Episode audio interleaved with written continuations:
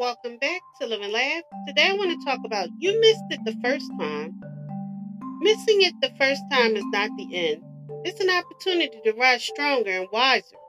Embrace failure as a stepping stone, not a stumbling block. Learn from the experience, adjust your approach, and try again with newfound determination. The path to success is rarely linear, it's a journey of resilience and perseverance.